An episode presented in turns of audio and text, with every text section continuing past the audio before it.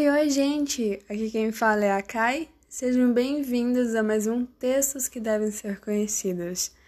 Bom, eu quero em especial agradecer por três pessoas que ouviram meus podcasts e que foram atrás do meu Instagram, do meu Twitter e que elogiaram, deram sugestões de melhoria e várias outras coisas. É, um beijo para o Cairo, para Yasmin e para Laura. Muito, muito obrigada por esse contato, gente. Eu não estava esperando e eu fiquei muito, muito feliz por sentir, sabe, essa energia, essa vibração vinda de vocês. E para quem quiser entrar em contato comigo, meu arroba do Instagram é arroba guinho underline kai. E do Twitter é a mesma coisa, arroba guinho underline kai. É... Bom, eu não tenho nem mais desculpa, né, para dar pela demora que eu sempre tenho para estar tá gravando o podcast.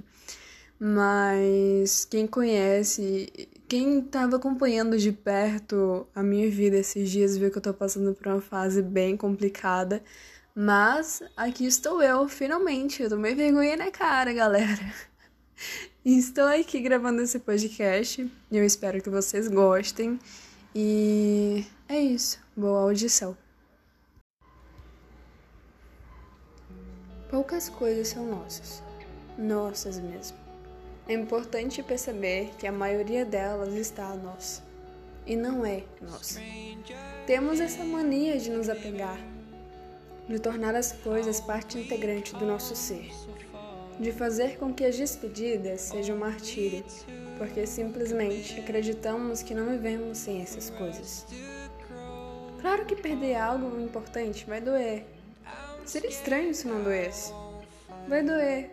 O problema é achar que essa dor é o fim do mundo. Não é. Nunca será.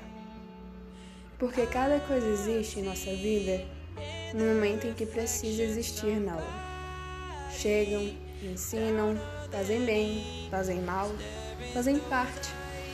As coisas que chegam na hora errada talvez não tenham chegado na hora errada.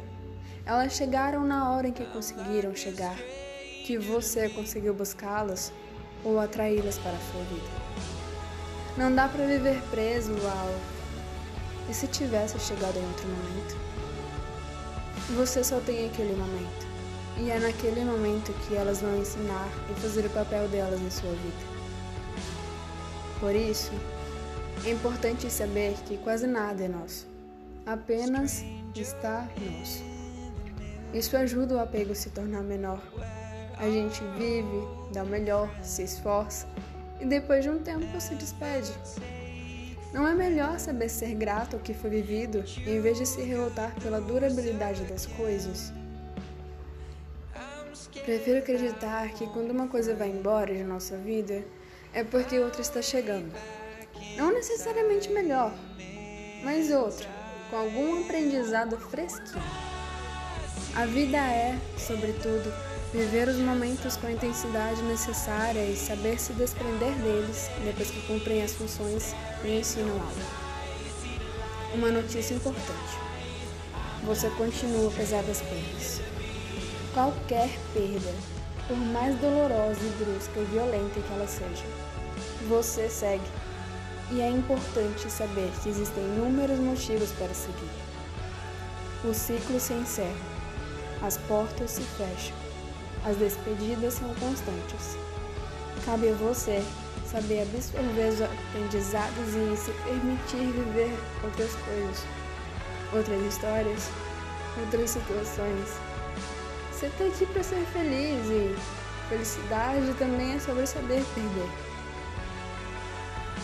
Vai doer, é normal, mas você precisa saber se despedir e entender que alguns ciclos se encerram para que novas coisas cheguem. É a vida.